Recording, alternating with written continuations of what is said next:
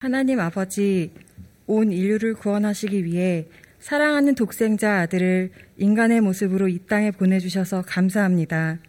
2000여 년 전 빛나는 별빛 아래 베들레헴 구유에서 태어난 예수님을 기억하며 성탄 예배를 드립니다.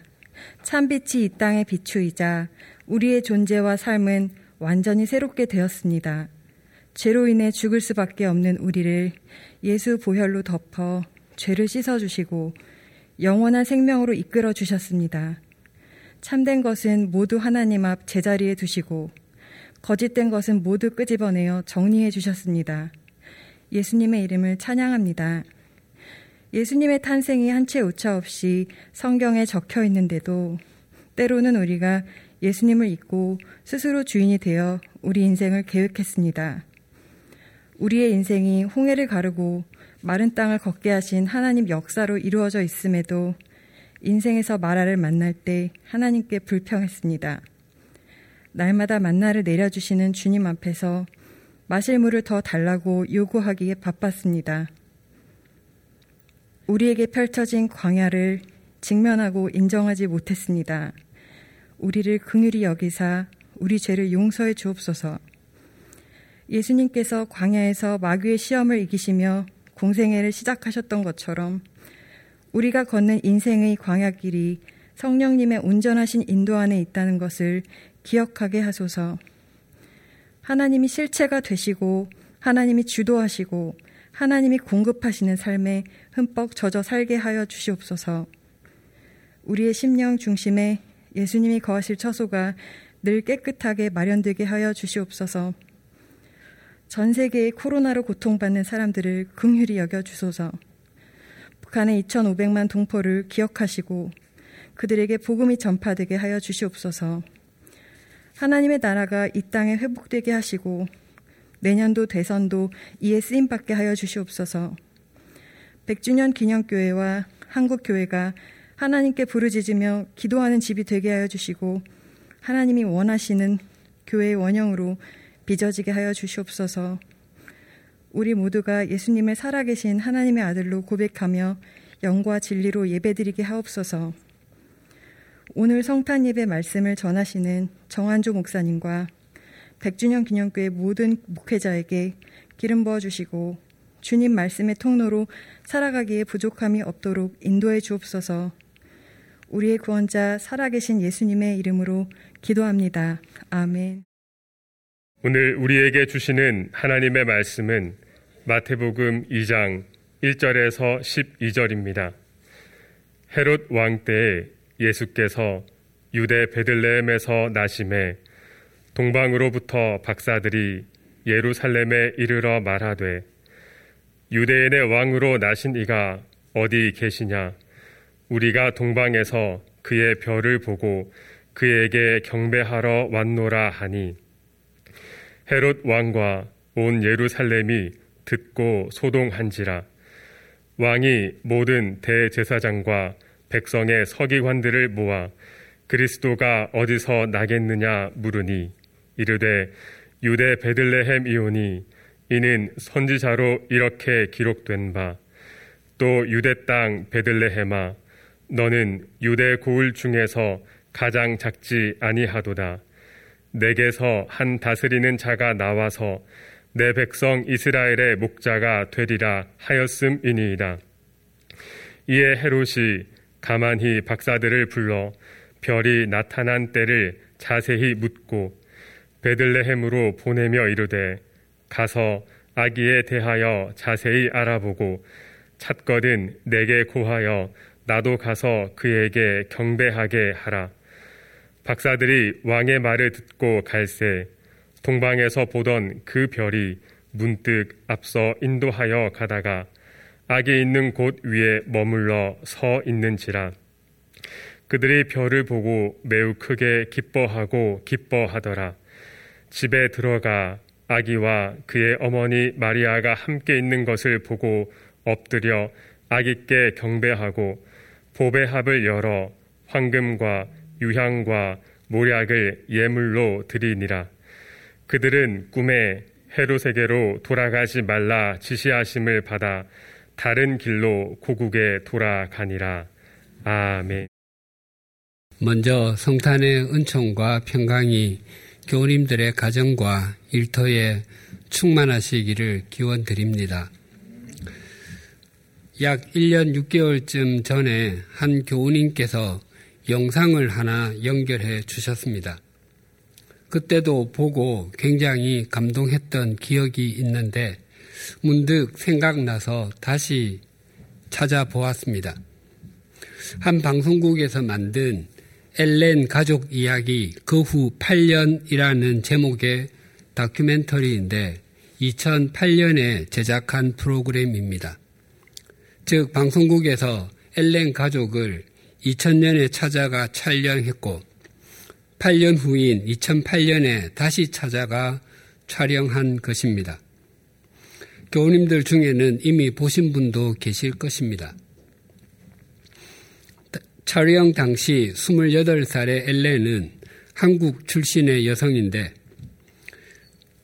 4살 때 미국 볼티모어의 니콜스 씨 가정에 입양되었습니다.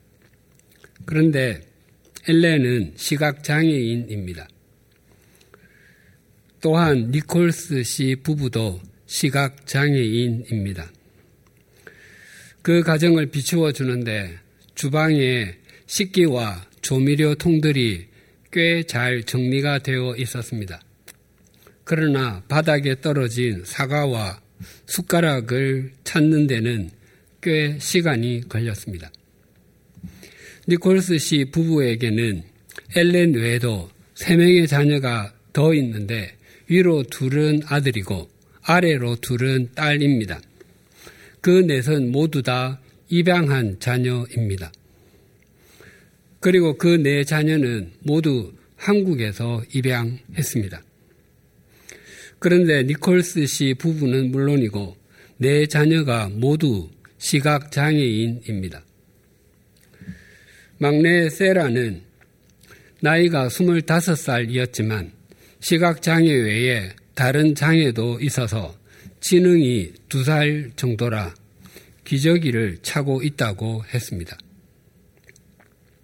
게다가 공격적이어서 물건을 집어 던지기도 한다고 했습니다. 니콜스 씨 부부가 세라와 소통하기 위해서 매일 고통을 견디며 노력했고 20년이 넘도록 가르친 것이 식사, 기도, 노래 하나였습니다. 니콜스 씨 부부는 아기를 가질 수 없는 불임이었는데 아들이 한국말로 아빠라고 불렀을 때 그렇게 기뻤다고 했습니다. 아버지가 되었다는 것은 아이들에게 영향력을 줄 수 있는 존재가 되었기 때문이라고 했습니다. 다행히 두 아들은 여러 번의 수술 끝에 어느 정도 앞을 볼 수 있게 되었다고 했습니다. 특히 둘째는 가족들 중에 유일하게 점자를 사용하지 않고 글을 읽을 수 있다고 했습니다. 그래서 둘째는 가족들에게 눈의 역할을 했습니다. 촬영 당시에 네 자녀는 모두 각각 다른 곳에서 생활하고 있었고 특히 엘렌은 2004년에 결혼하여 아들까지 두었습니다. 첫째는 누군가가 자기를 한국으로 데려갈지 모른다는 두려움 때문에 어릴 땐 한국 사람이 방문하면 양부모 뒤로 숨곤 했다고 했습니다. 그래서인지 그 방송에서 첫째의 얼굴은 처음부터 끝까지 보이지 않았습니다. 도대체 이 부부에게 이런 삶을 살게 한 것이 무엇인가 하는 생각이 들었습니다. 카메라가 짧은 순간 벽을 비추었는데 그 벽에 십자가가 걸려 있었습니다. 그 모습을 보니 마음이 울컥했습니다. 니콜스 씨가 뉴저지에서 있었던 미랄 한인 성교 행사에 초대받아 이렇게 말했습니다. 성경에 따르면 우리 자신도 입양되어 하나님의 가족이 된 사람들이므로 그 사랑을 실천한 것입니다. 또한 지금은 주 정부에서 일하면서 녹음 작곡과 녹음하는 일을 하는 엘렌이 그 행사에서 중증 지체 장애가 있는 송명희 시인이 쓴 나라는 노래를 불렀습니다. 나 가진 재물 없으나 나 남이 가진 지식 없으나 나 남에게 있는 건강 있지 않으나 나 남이 없는 것 있으니 나 남이 못 본 것을 보았고 나 남이 듣지 못한 음성 들었고 나 남이 받지 못한 사랑 받았고 나 남이 모르는 것 깨달았네. 공평하신 하나님이 나 남이 가진 것 나 없지만 공평하신 하나님이 나 남이 없는 것 같게 하셨네. 영상을 보며 이 찬양을 듣는 동안 눈물을 참을 수가 없었습니다. 그 상황 속에서 공평하신 하나님이라니요. 하나님은 공평하지 않으신 분이시라고 소리를 질러야 할 것 같고, 하나님을 향해 또 세상을 향해 원망을 퍼부어야 할 것 같은데, 엘렌과 니콜스 씨의 모습은 그 자리에 있던 그 어떤 사람보다도 거룩하게 보였습니다. 이 다큐멘터리 영상에서 처음과 마지막에 강조하여 보여주는 것이 니콜스 씨 집 앞의 길입니다. 첫 장면에 등장하는 길은 그저 일상적인 길처럼 보였습니다. 하지만 영상이 진행될수록 그 길의 의미가 다르게 여겨졌습니다. 마지막에 니콜스 씨 부부가 손을 잡고 걷는 그 길은 참으로 거룩하게 보였습니다. 그 길은 영상의 첫 장면에 나오는 길과 같은 길이었지만 그 의미는 완전히 다르게 다가왔습니다. 또한 그 길은 그 마을 사람들도 수도 없이 다니는 길이었을 것입니다. 하지만 니콜스 씨 부부가 걷는 길은 완전히 구분된 길처럼 여겨졌습니다. 오늘 본문도 길에 대해서 증거합니다. 1절이 이러합니다.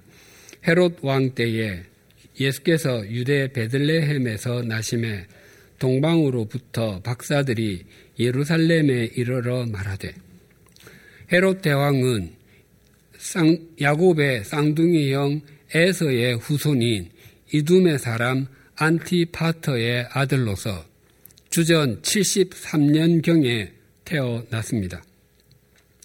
이둠에는 유대 남쪽에 있는 나라인데 동쪽으로는 사해가 있고 서쪽으로는 블레셋이 있습니다. 그 사이에 있는 나라인데 구약 시대에는 에돔이라고 불렸습니다. 그가 정통 유대인이 아니었음에도 여러 전쟁에서 공을 세워 26살에 갈릴리의 총독이 되었고 33살에 유대의 왕이 되어서 70살이 될 때까지 유대를 다스렸습니다. 그는 예수님께서 탄생하시던 해 또는 그 다음 해에 죽었습니다. 이 구절에 나오는 박사들은 별의 빛이나 위치, 운행 따위를 보고 점을 치는 점술가 또는 점성가라고 할 수 있습니다. 그리고 그들이 출발한 동방, 즉 동쪽은 해가 떠오르는 곳입니다. 좀 더 구체적으로는 천문학이 발달한 페르시아나 바벨로니아 또는 아라비아 등의 지역입니다.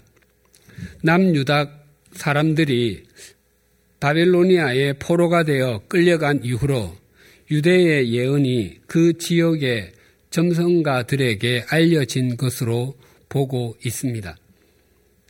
2절이 이렇게 증가합니다. 유대인의 왕으로 나신 이가 어디 계시냐? 우리가 동방에서 그의 별을 보고 그에게 경배하러 왔노라 하니. 동방에서 온 박사들은 자신들이 예루살렘 왕궁으로 찾아온 이유가 유대인의 왕으로 태어나신 아기 그분에게 경배하기 위해서라고 했습니다. 마태복음은 유대인의 왕으로 오신 예수님을 증거하기에 왕의 복음이라고 불립니다. 그래서 유대인의 왕으로 나신 이가 어디 계시냐가 마태복음의 주제 구절 중에 하나입니다. 본문의 경배하다는 헬라어로 프로스큐네오인데 우리가 새신자반에서 배운 바와 같이 예배하다라는 뜻입니다. 이 단어의 문자적인 뜻은 앞으로 나아가 발에 입을 맞추다입니다. 유대인의 왕은 다윗의 자손과 더불어 사용되는 메시아의 별칭입니다. 온 박사들은 단지 한 위대한 인물이 탄생한 것을 축하하기 위해서 찾아온 것이 아니었습니다. 그들은 지금 탄생하신 아기를 그저 존경의 대상이 아니라 예배의 대상으로 여기고 있는 것입니다. 그런데 베들레헴은 예루살렘에서 남쪽으로 약 8km 정도 떨어져 있습니다.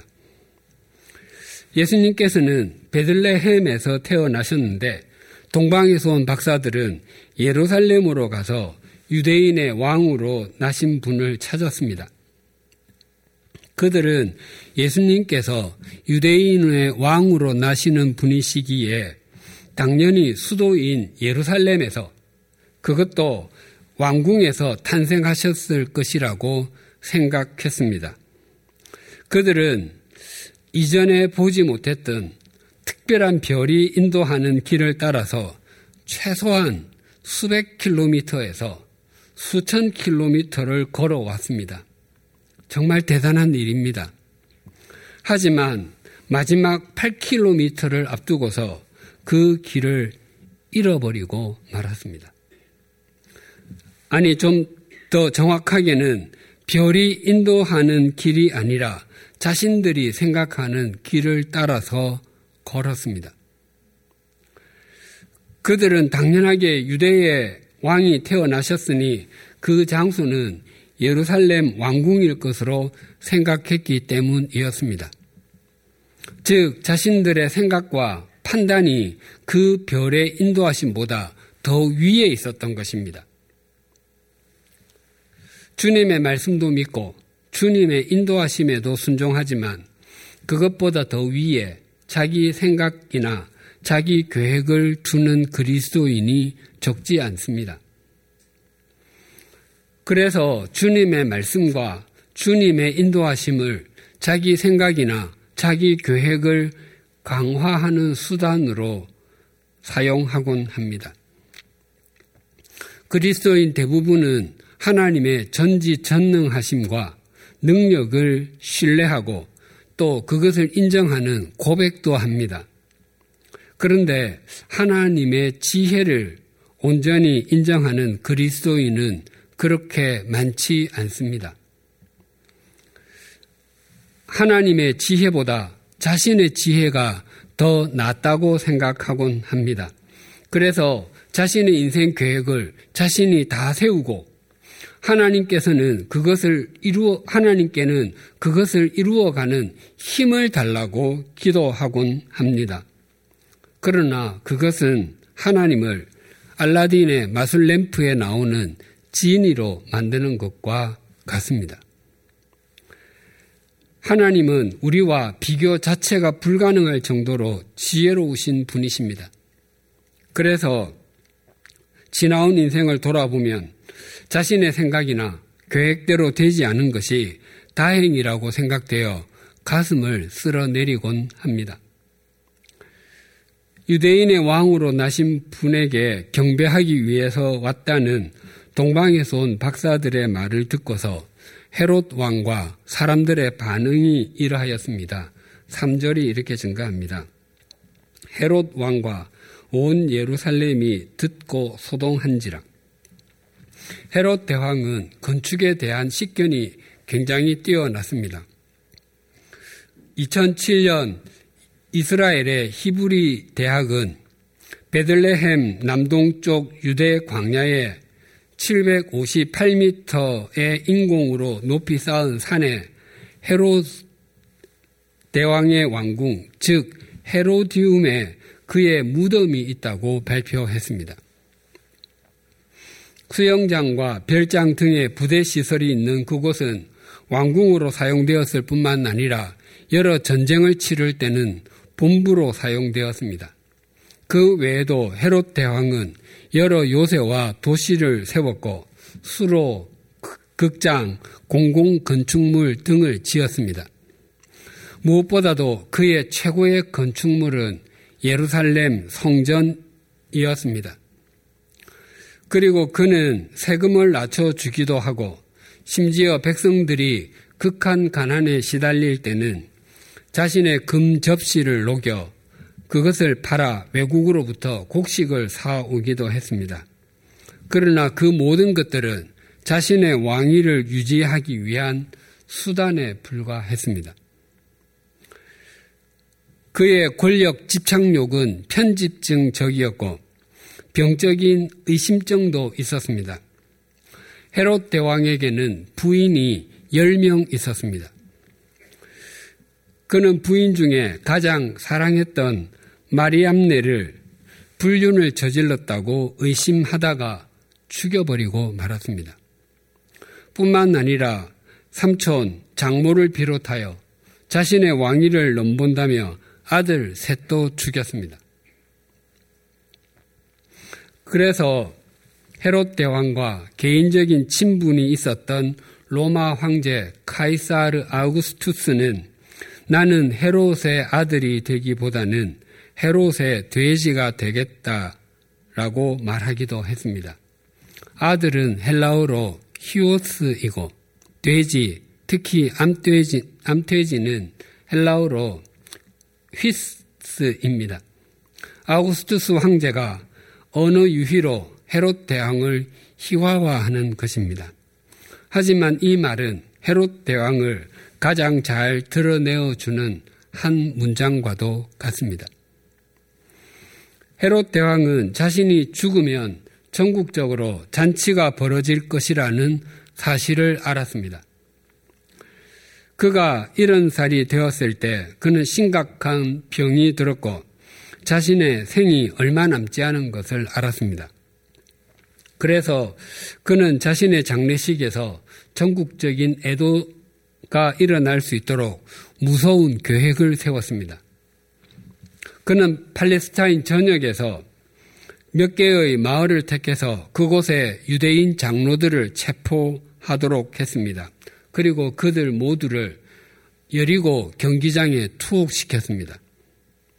그리고는 자신이 죽으면 그들 모두를 죽이라고 명령을 내렸습니다. 그렇게 하면 자신이 죽었을 때 크게 애도하는 소리가 전국적으로 퍼질 것으로 생각했기 때문이었습니다. 다행히 그 명령은 수행되지 않았습니다. 그가 죽었을 때 축하 행사는 많았지만 슬퍼, 슬퍼하는 사람은 거의 없었습니다. 헤롯 대왕이 이처럼 자신의 왕위에 집착하고 있는데 동방에서 온 박사들이 유대인의 왕으로 태어나신 분이 어디 계십니까? 라고 질문하니 그의 온 삶이 뒤흔들리지 않을 수 없었던 것입니다. 그리고 온 예루살렘이 듣고 소동했다라는 의미는 그 소문이 삽시간에 예루살렘 전역으로 퍼져 나갔고 예루살렘 주민들은 구약에 예언된 메시아가 탄생한 것이라면 이제는 먹고 살기 편한 시대가 오는 것인가 하고 크게 술렁였다는 의미입니다. 헤롯 대왕은 동방에서 온 박사들의 말을 듣고서 대제사장들과 서기관들을 모아서 그리스도, 즉 메시아가 어디서 나겠느냐고 물었더니 그 답변이 이러하였습니다. 5절과 6절입니다. 이르되 유대 베들레헴 이오니 이는 선지자로 이렇게 기록된 바 또 유대 땅 베들레헴아 너는 유대 고울 중에서 가장 작지 아니하도다. 내게서 한 다스리는 자가 나와서 내 백성 이스라엘의 목자가 되리라 하였음입니다. 헤롯 대왕의 질문에 대제사장들과 서기관들은 정확하게 미가 5장 2절의 말씀을 인용하며 베들레헴이라고 답변했습니다. 당시는 지금처럼 성경이 한 권으로 되어 있을 때가 아니었습니다. 또한 성경의 장절이 나뉘어져 있었던 것은 더더욱 아니었습니다. 그럼에도 헤롯 대왕의 질문에 정확하게 성경 말씀을 인용한 것은 대제사장들과 서기관들이 성경에 얼마나 해박했는지를 알게 해 줍니다. 또한 그들이 얼마나 간절하게 메시아를 기다렸는지도 깨닫게 해 줍니다. 제사장들은 매일 제사, 즉 예배를 드리던 사람이었고 서기관들은 늘 말씀 곁에 있던 사람이었습니다.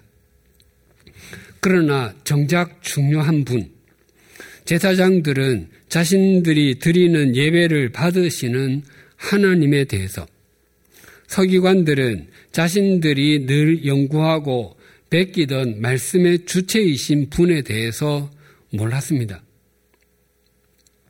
그들의 기다림은 성경에 기록된 분에 대한 기다림이 아니라 자신들이 기대하는 분에 대한 기다림이었습니다. 동방에서 온 박사들이 왕궁에서 나, 나왔을 때 어떤 일이 있었는지를 9절과 10절이 이렇게 증거합니다. 박사들이 왕의 말을 듣고 갈새 동방에서 보던 그 별이 문득 앞서 인도하여 가다가 악이 있는 곳 위에 머물러 서 있는지라 그들이 별을 보고 매우 크게 기뻐하고 기뻐하더라. 동방에서 온 박사들이 왕궁에서 나왔을 때 동방에서부터 보았던 별이 다시 보이기 시작했고 그 별이 인도하는 길을 따라서 갔더니 마침내 아기 예수님이 있는 곳에 도착하게 되었습니다. 동방에서 온 박사들이 헤롯 왕궁에서 나왔을 때의 장면을 머릿속에 그려 보십시다. 그들은 조금 전까지 왕궁 안에 있었습니다. 그 안에는 이스라엘의 권력자들이 상당히 있었을 것입니다. 심지어 종교적으로 최고의 자리에 있었던 대제사장들도 있었습니다. 왕궁 안에 있는 물건들은 이스라엘에서 가장 좋은 것들이었을 것입니다. 그리고 왕과 신하들이 입고 있는 옷은 대부분의 일반 서민들은 입을 수도 없고 평생 만져볼 수도 없는 것들이었을 것입니다. 또한 그들이 왕궁 안에서 음식을 대접받았다면 최상의 음식들이었을 것입니다. 하지만 그 안에는 참 빛이 없었습니다. 동방에서 박사들이 왕궁 밖에서 그 별을 보았습니다. 수없이 많은 별 중에 한 별이 아니라 수백, 수천 킬로미터 밖에서부터 그들을 인도해 본 바로 그 별입니다. 그들이 그 별을 보았다고 하는 것은 주변이 칠흑같이 어두운 밤이었다는 것을 의미합니다. 칠흑같이 어두운 밤에는 권력이 보이지 않습니다. 최상의 물건들이 어두움에 묻힙니다. 화려한 의복이 화려한 의복이 되지 못합니다. 최상의 음식도 그 빛깔을 잃어버립니다. 그러나 주변이 아무리 어두워도 그 별에 빛이 있으면 앞으로 나아갈 수 있습니다. 온 세상에 흑암이 가득해도 우리의 삶을 온통 어두움이 둘러싸도 우리가 좌절하거나 절망하지 않고 언제나 소망 가운데 있을 수 있는 것은 그 별이, 그 빛이 우리 위에서 비치고 있기 때문입니다. 그 별, 그 빛은 언제나 하나님의 말씀으로 우리와 함께 합니다. 마침내 베들레헴에 도착한 동방에서 온 박사들이 어떻게 했는지 11절이 이렇게 증가합니다. 집에 들어가 아기와 그의 어머니 마리아가 함께 있는 것을 보고 엎드려 아기께 경배하고 보배합을 열어 황금과 유향과 모략을 예물로 드리니라. 집 안으로 들어간 동방에서 온 박사들은 아기와 아기의 어머니 마리아가 함께 있는 것을 보았습니다. 아마 두 사람은 누워 있었을 것입니다. 그리고 그 옆에 아기의 아버지 요셉이 서 있었을 것입니다. 하지만 동방에서 온 박사들은 아버지 요셉에게 축하를 건네지 않았습니다. 또한 어머니 마리아에게 출산에 노거나 축하를 말하지 않았습니다. 그들은 엎드려 아기께만 경배, 예배를 드렸습니다. 이 장면은 우리에게 믿음 생활이 무엇인지를 보여주는 아주 또렷한 그림 언어입니다. 믿음 생활은 사람이 아니라 예수님께만 경배, 예배를 드리는 것입니다. 동방에서 온 박사들이 엎드려 아기 예수께 경배한 후 어떻게 고국으로 돌아갔는지 12절이 이렇게 증가합니다. 그들은 꿈에 헤롯에게로 돌아가지 말라 지시하심을 받아 다른 길로 고국에 돌아가니라. 동방에서 온 박사들은 다른 길로 고국으로 돌아갔습니다. 다른 길은 표면적으로는 헤롯 대왕에게로 가는 길이 아닌 길이라는 의미입니다. 실제적으로는 주님께서 지시하신 길입니다. 그리스도인이 걸어야 할 길은 욕망 성취의 길, 세속적 가치관의 길이 아닌 하나님을 목적 삼는 길, 하나님의 말씀이 지시하는 길입니다. 만약 한국 교회가 욕을 먹고 있다면 그 이유가 무엇이겠습니까? 아니, 좀 더 구체적으로 한국 교회를 구성하고 있는 우리가 세상의 소금, 세상의 빛이 되고 있지 못하고 있다면 그 이유가 무엇이겠습니까? 그것은 주님께서 지시하는 길, 주님의 말씀이 말씀하시는 길이 아니라 헤롯 대왕이 지시한 길, 세속적 가치관의 총체인 헤롯 왕국으로 가는 길을 최상의 가치로 두고 있기 때문일 것입니다. 주님을 따르는 사람들은 겉으로는 세상 사람들과 같은 길을 걷는 것처럼 보여도 그 의미와 가치는 결코 같지 않습니다. 성경은 사도 바울이 걸었던 길을 이렇게 증언합니다. 사도행전 9장 3절에서 7절입니다. 사울이 길을 가다가 다메섹에 가까이 이르더니 호련히 하늘로부터 빛이 그를 둘러 비추는지라 땅에 엎드러져 들음에 소리가 있어 이르시되 사울아 사울아 내가 어찌하여 나를 박해하느냐 하시거늘 대답하되 주여 누구시니까 이르시되 나는 네가 박해하는 예수라 너는 일어나 시내로 들어가라 네가 행할 것을 내게 이를 자가 있느니라 하시니 같이 가던 사람들은 소리만 듣고 아무도 보지 못하여 말을 못하고 서 있더라. 바울이 처음 걸었던 길, 다메섹으로 가는 길은 자신의 세속적인 욕망을 구현하는 길, 주님과는 상관없는 길이었습니다. 하지만 부활하신 예수님께서는 그런 길을 걷고 있는 그를 만나주시고 인생의 길을 바꾸어 주셨습니다. 그래서 바울은 후에 이렇게 고백했습니다. 사도행전 20장 23, 24절입니다.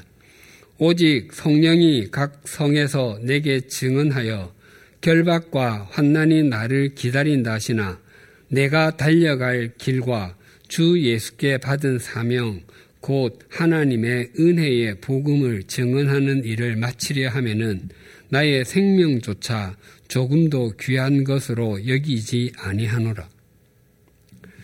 부활하신 주님을 만난 이후에 바울이 걸었던 길은 주님을 목적 삼는 길, 주님의 말씀의 증인으로 사는 길이었습니다. 그리고 바울은 이 땅에서 마지막 숨을 내어 쉴 때가 얼마 남지 않았음을 알고 이렇게 고백했습니다. 디모데 후서 4장 7절과 8절입니다. 나는 선, 선한 싸움을 싸우고 나의 달려갈 길을 마치고 믿음을 지켰으니 이제 후로는 나를 위하여 의의 멸류관이 예비되었으므로 주 곧 의로우신 재판장이 그날에 내게 주실 것이며 내게만 아니라 주의 나타나심을 사모하는 모든 자에게도니라. 바울은 이제 자신이 걸어야 할 길은 다 걸었고 이제는 영원한 생명을 향한 길, 영원한 하나님 나라를 향한 길만이 남았다라고 고백합니다. 오늘은 우리에게 영원한 생명의 길을 걷게 하려고 길이신 예수님께서 이 땅에 오신 성탄절입니다. 그래서 예수님께서는 내가 곧 길이요 라고 말씀하셨습니다. 우리가 걸어야 하는 길은 영원한 길이신 주님 안에서 주님과 함께 주님을 목적 삼고 걷는 길입니다. 우리가 걷는 길이 세속적인 욕망과 탐욕, 자기 집착으로 얼룩진 헤롯 대왕이 걸었던 길과 결코 겹쳐질 수 없습니다. 또한 하나님을 위한 것처럼 보이게 하면서 실상은 이기심과 외식으로 점철된 대제사장이나 서기관이 걸었던 길과 같을 수도 없습니다.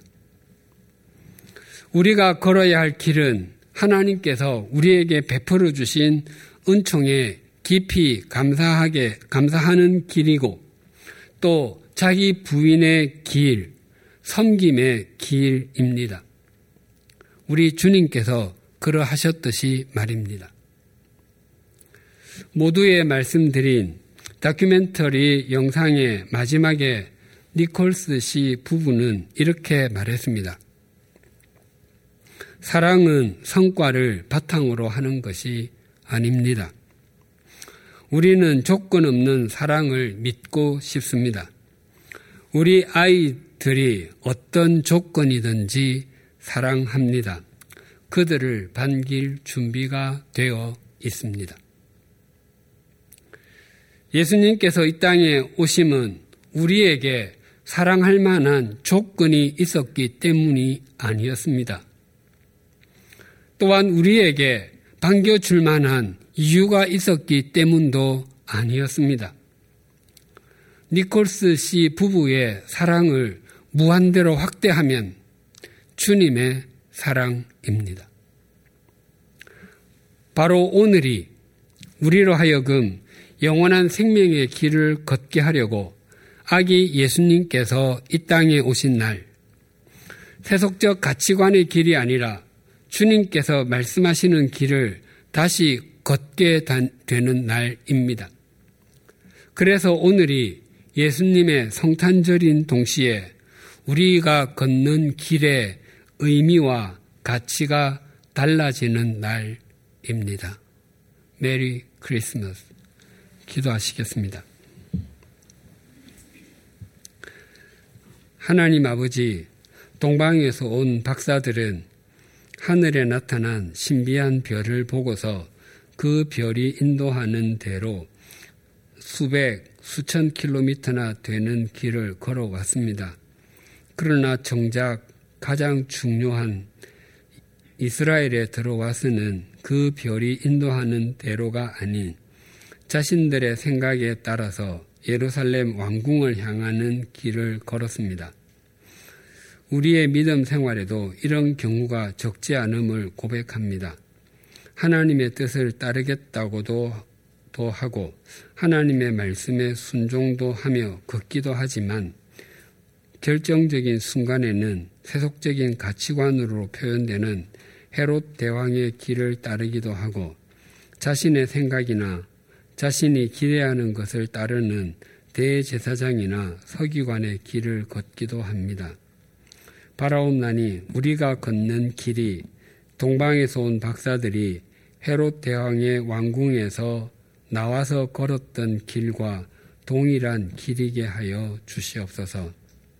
또한 우리가 이 땅에서 마지막 숨을 내어쉴 무렵에는 사도 바울과 같이 나의 달려갈 길을 마치고 믿음을 지켰노라고 고백하게 하여 주시옵소서.